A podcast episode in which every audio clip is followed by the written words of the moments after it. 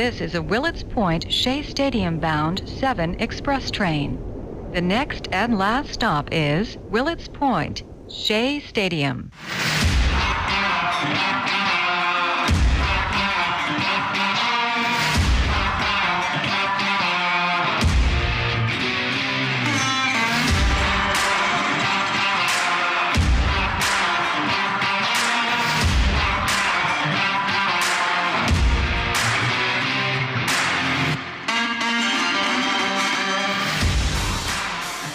Oh, yes, it is the Subway to Shea podcast, episode 50. That's right. You heard it. Episode 50, the landmark 50th episode of the Subway to Shea podcast. Anthony Rivera here with you, talking about all the news and happenings surrounding that team from Queens, the New York Mets. You can follow the show on Twitter and Instagram at Subway to Shea, and listen to the show on Anchor.fm, Apple Podcasts, Spotify, Google Podcasts, and Pocket Casts.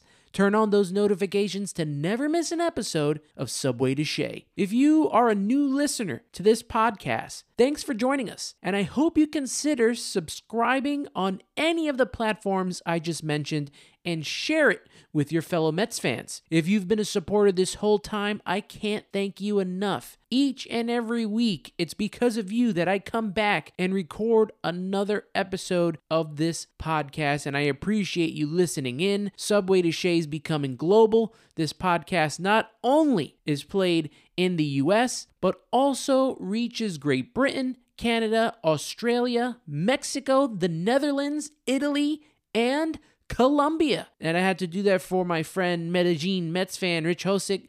Shout out to him because he listens in Colombia, and I really appreciate him all the way down there. It's amazing how far of a reach we've got on this podcast. No matter where you listen, please take a few minutes to write me a review and let me know what you think of the show, what you like, what you don't like. I want to make this show better each and every single week for you Met fans out there. So by going on Apple Podcasts, rating the show from 1 to 5 stars, hopefully you're giving me 5 stars, and also leaving comments in the review section. It could only help me to make this show better for you. And I got a review from Frank Pidiani, new listener, here to stay. I very much appreciate Anthony's passion and love for the Mets. I recently started speaking to him on social media, and wouldn't you know it, he's a wrestling fan like me. What better combination than Mets and wrestling? All kidding aside, he brings knowledge and love for the team and makes you think about things you weren't before. The Jeff McNeil episode is an example of that. I came on as a result of the Talkin' Mets podcast, and I am here to stay. Let's go Mets, and thank you, Anthony, for what you bring to the table. No, thank you, Frank. Thank you for listening, and I appreciate it. You know, we always talk on social media, like he said, about the Mets and wrestling, and I love interacting with all of you guys on social media. That's why I tell you to follow me on Twitter at Subway to Shea, also on Instagram at Subway to Shea. I'm working on making better content for Instagram, but you can always catch me on Twitter. You can also rate this show on Spotify. That's a new feature on Spotify. You can go on there, rate the show. I don't think there's anything about leaving comments, but if you rate the show,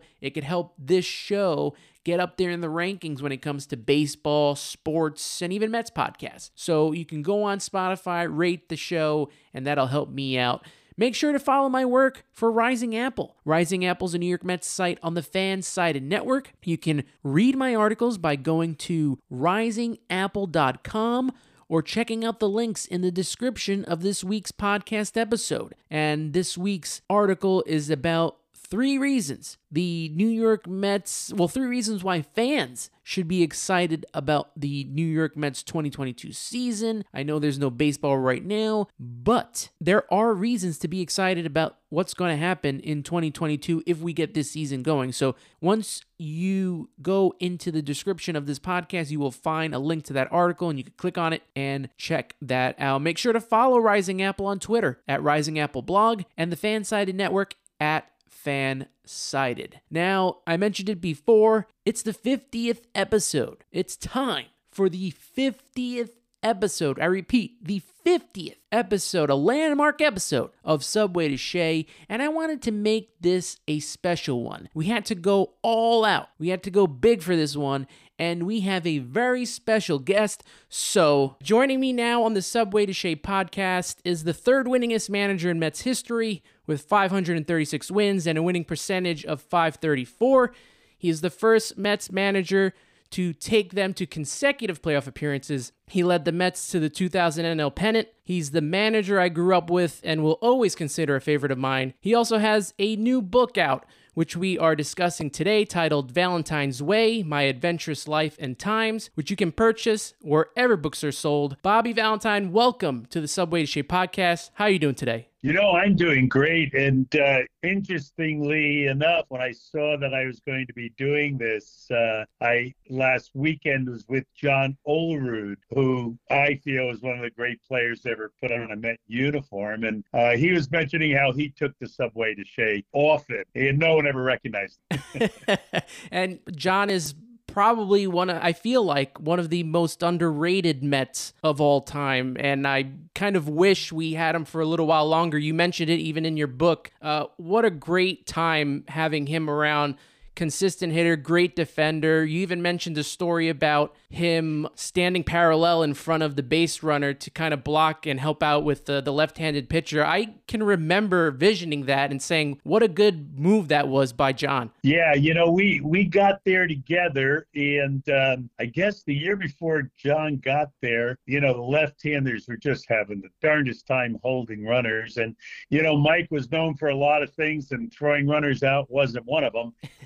So we got together in spring training, and we said, I wonder what we could do to keep the runner from running on the first move of the left-hander's leg kick. And sure enough, we devised this kind of dance step in front of the runner where you would hesitate and then take a step back to the base, just as the left-handed pitcher would initiate his leg kick. And that would kind of freeze the runners, thinking, oh, he's going back to the base. I've got to be frozen here. There's a lot of controversy, and John was talking with Matt Franco, who's also together in Arizona. Matter of fact, we were at the memorial service for the great hitting coach Tom Robson last weekend. Mm-hmm. But Matty Franco was mentioning how amazingly well that worked with John at the base, and also mentioned, as I think I mentioned in the book, that, you know, John was just the most spectacular receiver at first base of anyone who ever played there, because he had better range at the bag, I like to say, that if he went down the line toward the catcher, up the line toward the right field fence, or even if he had to go up high or come out toward the throw, he got to more balls than anyone I think that ever played. And, you know, last thing I'll say is he gave credit to Cookie Rojas, who was the infield instructor and third base coach at the time, for teaching him how to stretch with a backhand rather than stretch with an open glove forehand. And that made all the difference in the world for him. I have a whole bunch of memorabilia in my room. I got the 2000 National League champion plaque. One of my great things that I have is the Sports Illustrated issue of the greatest infield ever. How was that just being, you had Olerud at first, we talking about. You have Edgardo Alfonzo at second, who was previously playing at third at the time until Robin Ventura came playing at third. And then you got Ray Ordoñez, who was like a defensive wizard. That whole situation in 99, just how was that just being able to not have to worry about your defense? Well, actually, we tried to play to the defense. We had a lot of the statistics that we were using in those days as to, you know, who the ground ball pitchers were and who the ground ball hitters were. And there are many a specific instance where the guy who came in from the bullpen or even the guy who was on the mound at the time would know that we're hunting a ground ball here, and the pitches would be thrown to try to initiate such. So, yeah, that was a really fun year. That was it was great to watch those guys play, and they put on the, you know, the defensive bunt plays and the fake plays that we had, pickoff plays that we had. John actually said the other day, just talking candidly, that his first spring training, when we went over all these things, he had just come from Toronto, and they went over different plays in spring training, as everybody does in spring training. He says, but we never did anything. We always used the same number one play and just got it out and let the world be calm. But our team didn't didn't settle for that. We tried to get the guy out at third, tried to pick him off second, try to,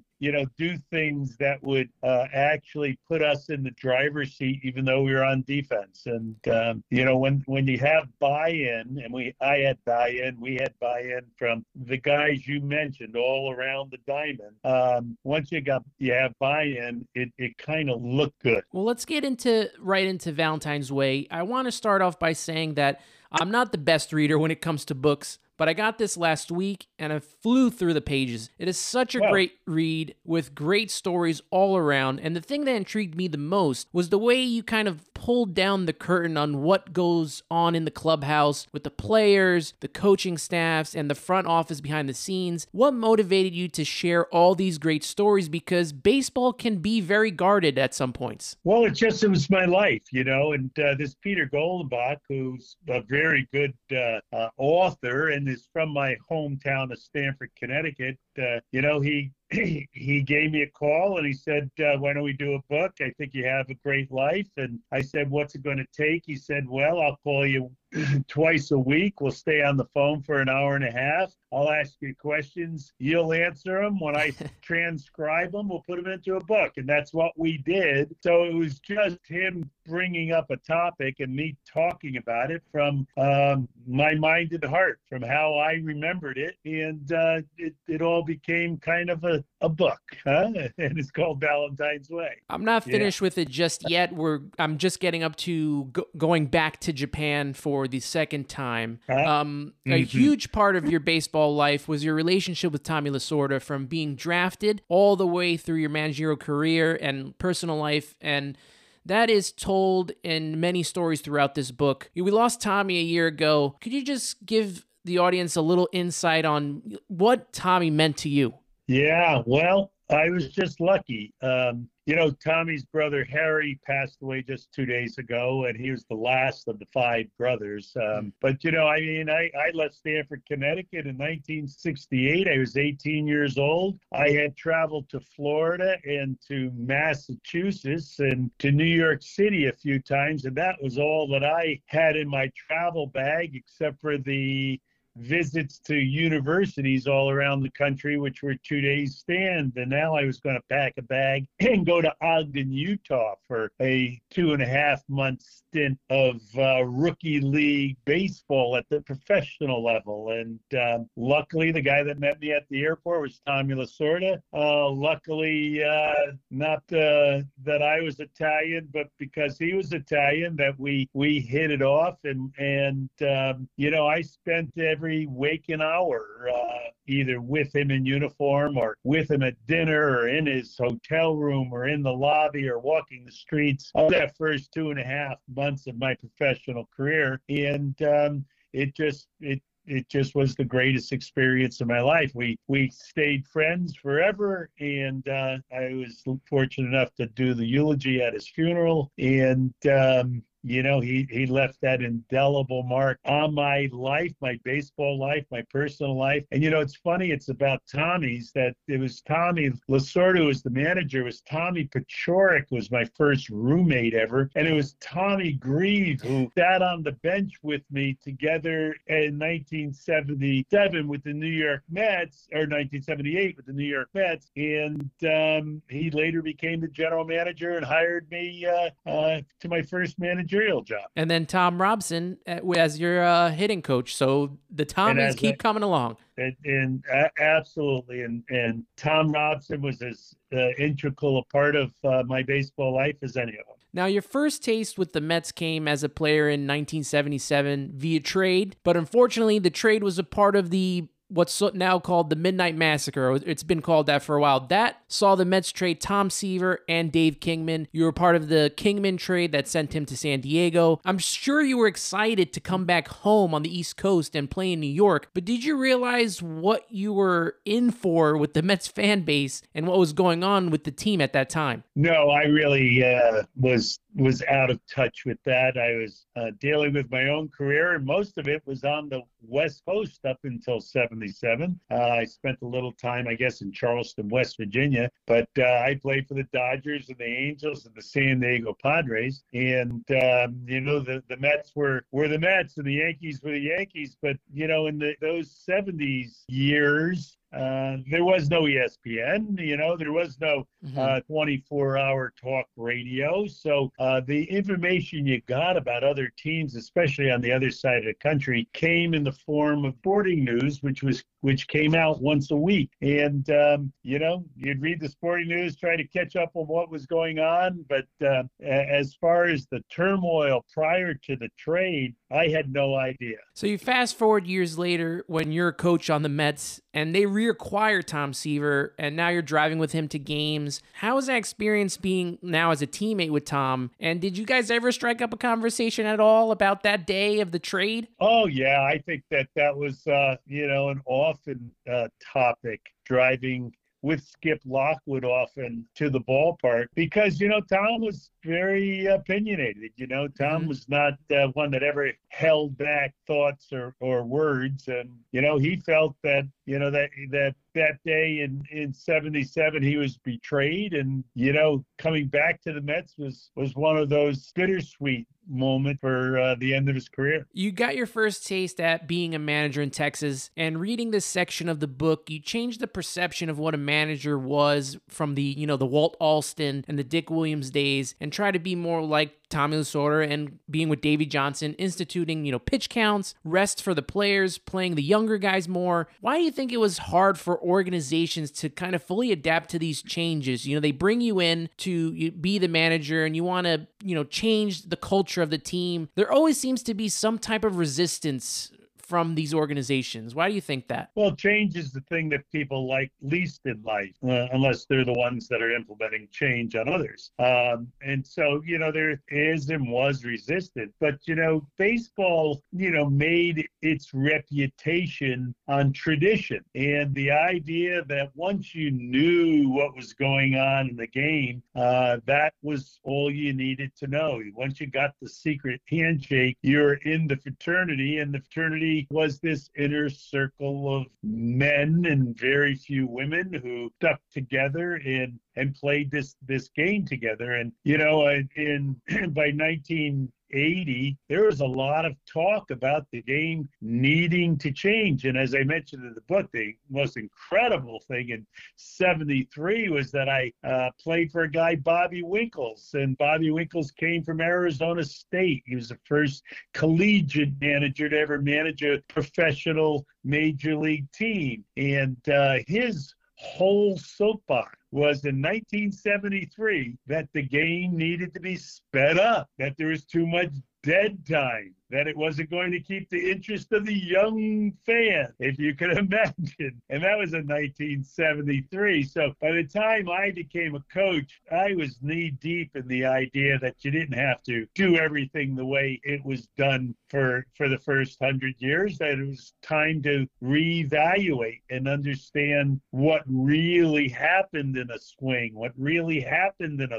throw, how, you know, you really should field the ball. One of the craziest things I didn't mention in the book, but one of the craziest things ever in baseball is the idea of how you teach it. And you teach it two ways. One, by trying to teach somebody else what you feel when you do something in baseball, because the movement is very quick. So you don't really know what you're doing in that mega second of time of swinging or throwing or fielding a ball, but you know what it feels like, and you try to teach others the feel. Or you try to teach by the way you were taught. And the idea of fielding the ball, I always thought was interesting, because you take that glove, and many coaches who teach fielding, when a ball's hit straight at you at the ground, they'll tell you to stick your glove out there with the fingers pointing out at the ball as the ball's coming in. And the craziest part of that is the reason it was always taught that way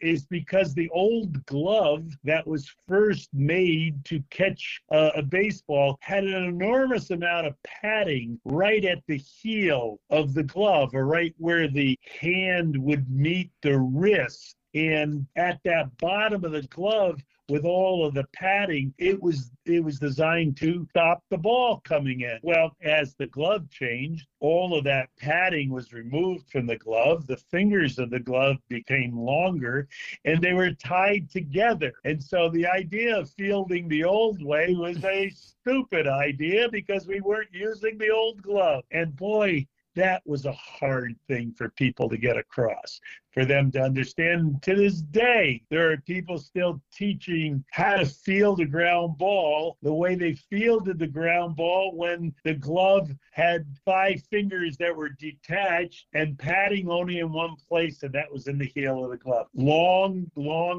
talk, but interesting thought. You know, even now, baseball has even evolved even more. There's more of the sabermetrics and, what Billy Beane has been, the money ball that he's been talking about, and a lot of emphasis on, the development behind the scenes, more or less towards the manager on the field. What do you think of how it's evolved into now? Well, I think the information that's out there is all pretty good information. And the idea of using information so that you can, do combat is what every general tries to do. And all that guy in the dugout is a director. He's like a conductor of an orchestra, if you will, a director of a play. He's not really managing anything except for the number of outs that he gives up and gets. So, I think all the new stuff is good. I think the idea that it's so revolutionary is kind of misleading because, people always sought after as much information as possible. That it's more information is a plus and a minus, because sometimes, as Yogi Berra said, you can't go to the plate and think and hit at the same time. And as I said earlier, that this action is such a quick action that if you're not free of thought during that action, it will actually mess up or slow down your reaction time. And time is of the essence. You talked about wanting your players while you were in Texas, to get bigger, because you saw the guys in Oakland, especially, McGuire, Canseco, they were getting bigger, very big. For them, it ended up being steroids. And you talk about there being no leadership from MLB all the way down to ownership on how to notice or combat this epidemic in steroid use at the time. You blamed everyone, even yourself. I bring this up because we are getting ready for, the Hall of Fame announcement, and we have a big group of players on the ballot that, may not be linked. How do you think that situation should be handled, and should they be inducted or not? They should be inducted, and I'll bet dollars to donuts that Bonds, Clemens, and Ortiz all get in, even though Ortiz was only, insinuated, I guess, and I maybe even, about Bonds and Clemens. Maybe it's only an insinuation there too. I'm not sure. But, I think that because, David was the best designated hitter, and, Barry Bonds was the best hitter, and Roger Clemens was the best pitcher to pitch in the era, or maybe pitch ever, maybe hit ever. I'm not sure. They need to be in the Hall of Fame. And I'm sure I'm not sure, but I'll bet those dollars to donut holes that they get in. And, A-Rod's probably not too far behind. Once again, I'm here with Bobby Valentine, former Mets manager and author of Valentine's Way, My Adventurous Life and Times. Now, I want to get into your time as Mets manager. I really started paying attention to baseball right around 1998. As a matter of fact, my first game with my dad was opening week of 1998 when the Mets shut out the Pirates, who was 7-0. And making his Major League debut that day was Masato Yoshii. I know you mentioned him briefly. Now, the Mets were good that year, but still missing that piece to put them into real contention. And that's when the trade for Mike Piazza happened. Can you tell us what that trade initially meant to you and the clubhouse at the time? Well, initially it meant a major headache because we had Todd Hundley. And Todd Hundley was the poster boy of the Mets. He was a spectacular player. You know, he just set a home run record, I think, that year or the previous year for catchers, and he was a switch hitter. And my goodness, all of a sudden, we were going to have two guys on the team who were all-star type catchers, and neither of them could play another position. Well, that was a headache. And Piazza, he did change the whole dynamic of that team and gave the Mets the superstar they desperately needed. Eventually, you know, Todd Hundley got traded away before the 99 season. You made the playoffs in 99 in what was a wild season. We talked about it a little bit earlier. Went to the World Series in 2000. You know, I always hear this debate from Mets fans on what they think was the better team of the two. To you, which do you think had the better roster, 99 or 2000? Now, I know, you know, they went to the World Series in 2000, but the 99 team, there was something different about that team. Well, it was different, and it was, it was a great team, you know, and you know, the difference between 99 and 2000, I think, is we didn't have to go through Atlanta. You know, I mean, let's face it. I mean, Atlanta was that dark cloud over the Mets the entire time I was there. Sometimes I even imagined what it would have been like if Atlanta was in another division, because, you know, they were really different also. But we were building a team to combat them. I worked on pitchers hitting and bunting and fielding. I thought that one of the differentiators was they had a squad of athletes, guys who could win Gold Gloves, who could drive runs in, who ran the bases when they got on the bases, and, you know, to play, you know, without that extra athlete, which was what the Mets and other teams were doing at the time, you know, made it difficult. So we stressed all those things, which all went unnoticed, but the pitchers took bunting seriously. 99 and 2000, they took it seriously, you know, there. And you know, and probably the other differentiator, you know, was that Mike Hampton, you know, was such an athlete. He could hit, and he could field, and he could run the bases, and he was a pitcher, so he kind of leveled the playing field a little. As a kid, I thought everything was great during this time in Mets land, but in reality, behind the scenes, there was issues between you know, the Wilpons, Steve Phillips. It was just heating up. You need to read this book to understand more. I don't want to give too much away, but one thing I will say is that everything I and Met fans have thought about the Wilpons all these years, I feel like is confirmed in this book. Did you even feel ever during your whole entire tenure that they had your back, even through the winning in 99, 2000? Did you ever really feel that they were behind you? Wow, that's a pretty strong question, isn't it? Did I ever feel that the Wilpons, you would be talking about Fred, because Fred, for the most part, was the only one I was involved with for those first 5 or 6 years. And then, you know, Nelson left, and Fred let Jeff into the management group, I guess, ownership group. You know, Nelson never let Jeff in. It was kind of interesting. I don't know what Nelson thought or knew, but I remember one time, I think in one of the team photos, one of the years along the way, I think Jeff might have gotten in as like the bat boy or something. And Nelson didn't allow the photo to be in the yearbook, from what I heard. I don't know. That's not firsthand factual, but it was at least one of the stories. So I don't know if they ever had my back, tell you the truth. You know, I really liked Fred, and I really liked his wife, and you know, I wanted to do everything I could for them, but there always was a little bit of a disconnect. One of the stories that I found you know, ridiculous, and I don't want to give too much away when it happened, but with Jeff Wilpon comparing swinging a bat to swinging a golf ball. I just started golf lessons this month, and swinging the golf club like a baseball swing is a huge no-no. So him talking about that, I remember mentioning that in your story, him talking about that. I can only imagine what was going through your mind when you heard that from his voice. Well, you know, it wasn't necessarily that it's the same swing. He was saying that, you know, I did a lot of study and tried to figure things out, you know, and especially with Tom Robson and Tom House early in my career, who's still the throwing guru of the world. And I think, you know, when Tom and I started talking about swinging up at the ball instead of swinging down as it was being taught in many circles around baseball, and that we started talking about that in the 80s, you know, people wanted to, you know, censor us, get us out. I mean, that's not, you can't talk that way. And we believed, and I still believe today, that there are basic principles of the swing that rely totally on the laws of physics that allow the swing to be what it is, something that's violent but fluid and, you know, giving you the best chance to connect with something that's coming at you at 95 to 100 miles an hour.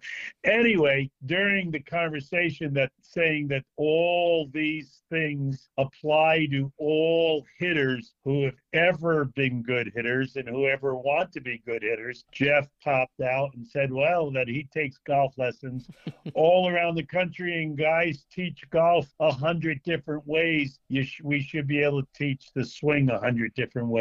And yeah, I didn't totally appreciate the comment, but I knew where it was coming from. Now, 9/11 impacted all of our lives in different ways. Something I always remember is watching you and the Mets players helping out in the parking lot of Shea Stadium, which became a staging area for the recovery effort. And also the Mike Piazza's epic home run, which to me is one of the most important home runs in franchise history. What you guys did in those 10 days just to help, just to put a smile on people's faces, even for just a few moments, I thought was amazing. I'd just like to take the time to thank you for navigating through such a tough time the best way you could. I know it meant a lot to a lot of people. You know, without giving up too much away from the book, can you discuss those two events? Wow. Well, yeah, you know, the recovery effort turned out to be something other than recovery, as you well know. You know, it just didn't happen. And, you know, that in itself was really disheartening. I mean, it was a tough time. We were all dealing with the same fear, the same anxiety, the same questioning of what's going to happen next. You know, as basically the same as we've been doing the last 2 years with this COVID situation. But when we didn't rescue anyone and we gave such a great effort and so many people were there 24/7 doing everything they can, and the players and the organization was doing what they could and in the parking lot to get supplies down to those who were working so hard. Well, that was kind of disheartening. And you know, then when we didn't know if we were going to play again, and we didn't know if we were going to play in New York for sure. And during that week of whatever misunderstanding or discontent or fear or whatever we were dealing with there in that first week after 9/11, I realized and believed that it was going to be important to play a game in New York. It was going to be important for us to stand tall and tell the bad guys that they didn't take the heart out of this great country of ours, because baseball means so much and sport means so much. And so we tried to put on a happy face, but you know, playing that game, we had no idea how to do it, how to act. You know, we wound up making a call over to Bobby Cox and say, hey, after the national anthem, how about we shake hands before the game? And, you know, that's never been done in professional baseball. And you know, my guys were hugging his guys and wishing him luck. And, you know, that was anything other than a natural situation. So, yeah, we played it and we wondered and we tried to get real until Mike swung the bat and hit that resounding home run with a noise that you could hear in Brooklyn, and the ball went over the camera stand, and good guys took the lead, and the frowns were turned upside down, and it was one of the most remarkable events that I'll ever be able to participate in. Now, as we wrap up here, before I let you go, do you still follow along with the team every year? You watching games for the Mets? Oh, yeah, of course. You know, I've done a lot of work for SMY over the years, so I always wanted to be prepared. If they called me and wanted me to sit there and say something, I didn't want to sound too dumb. You know, I'm a fan.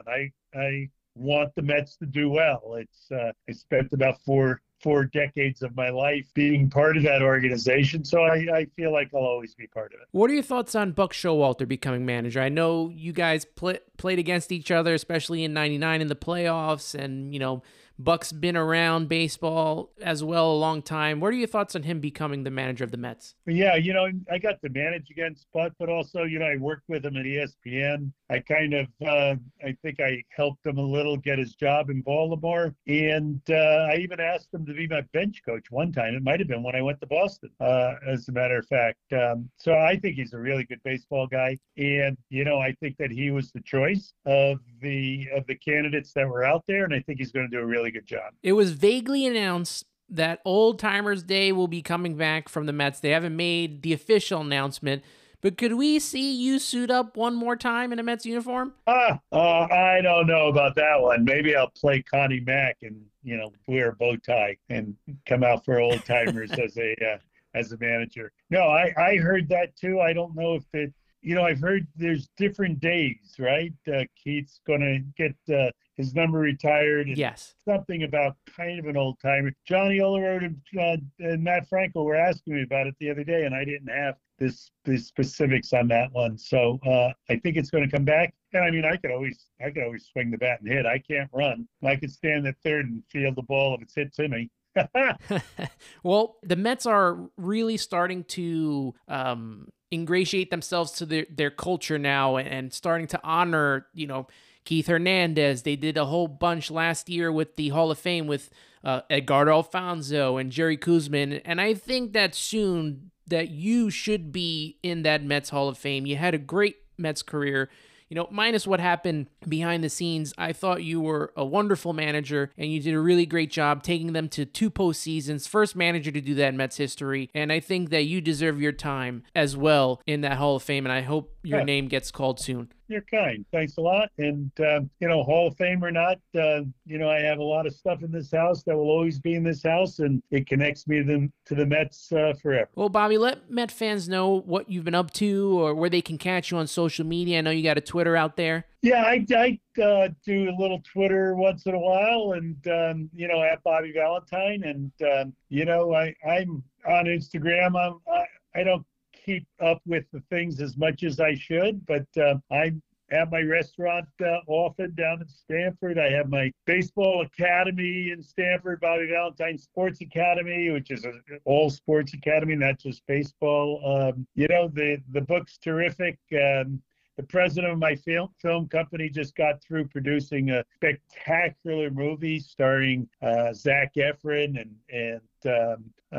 and other wonderful stars called The Greatest Beer Run Ever. That will be coming out soon. So I'm doing an awful lot of things to enjoy myself. I'm with Sugar House, the Connecticut sports betting service. I'll be a brand ambassador for Bet Rivers. And I might even have another little book coming out. So I'm doing a lot of stuff and having fun doing it. Even all the way through your book, you're always keeping yourself busy, and that's a great thing, Bobby. I can't thank you enough for coming on my podcast. I really appreciate this and would love to have you on again in the future. You have a great day. You take care, okay? I'm always available. Awesome. Thank you so much. You take care. Bye-bye. That was Bobby Valentine, former Mets manager and author of Valentine's Way, My Adventurous Life and Times. You can purchase it wherever books are sold. I'll post a link in the description of this episode. You can click that link and purchase that book. It's a must read, especially if you're a fan of Bobby Valentine. A lot of great stories, a lot of behind the scenes look, and a lot of Mets stories. So make sure to purchase that book, check it out. And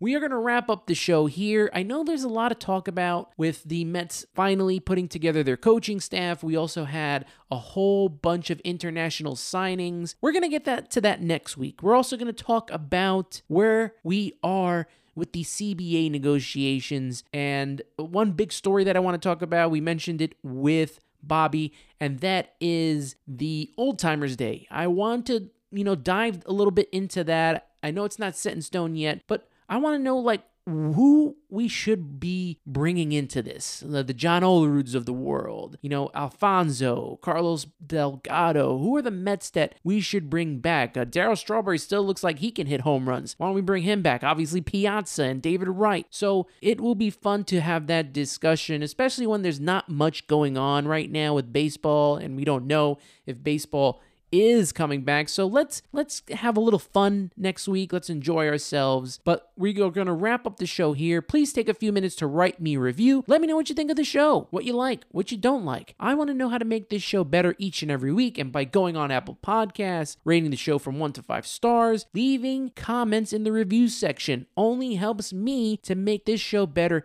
each and every week. You can follow the show on Twitter and Instagram at Subway to Shea.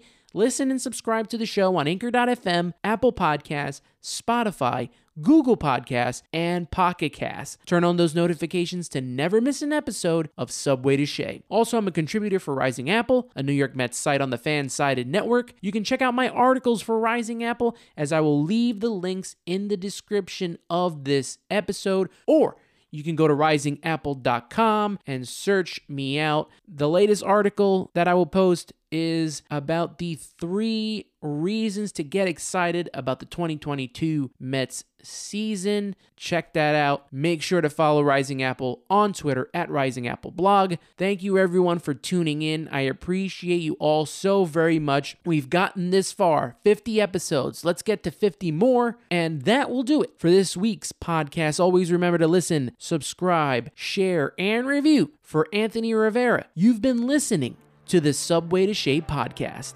Let's go Mets.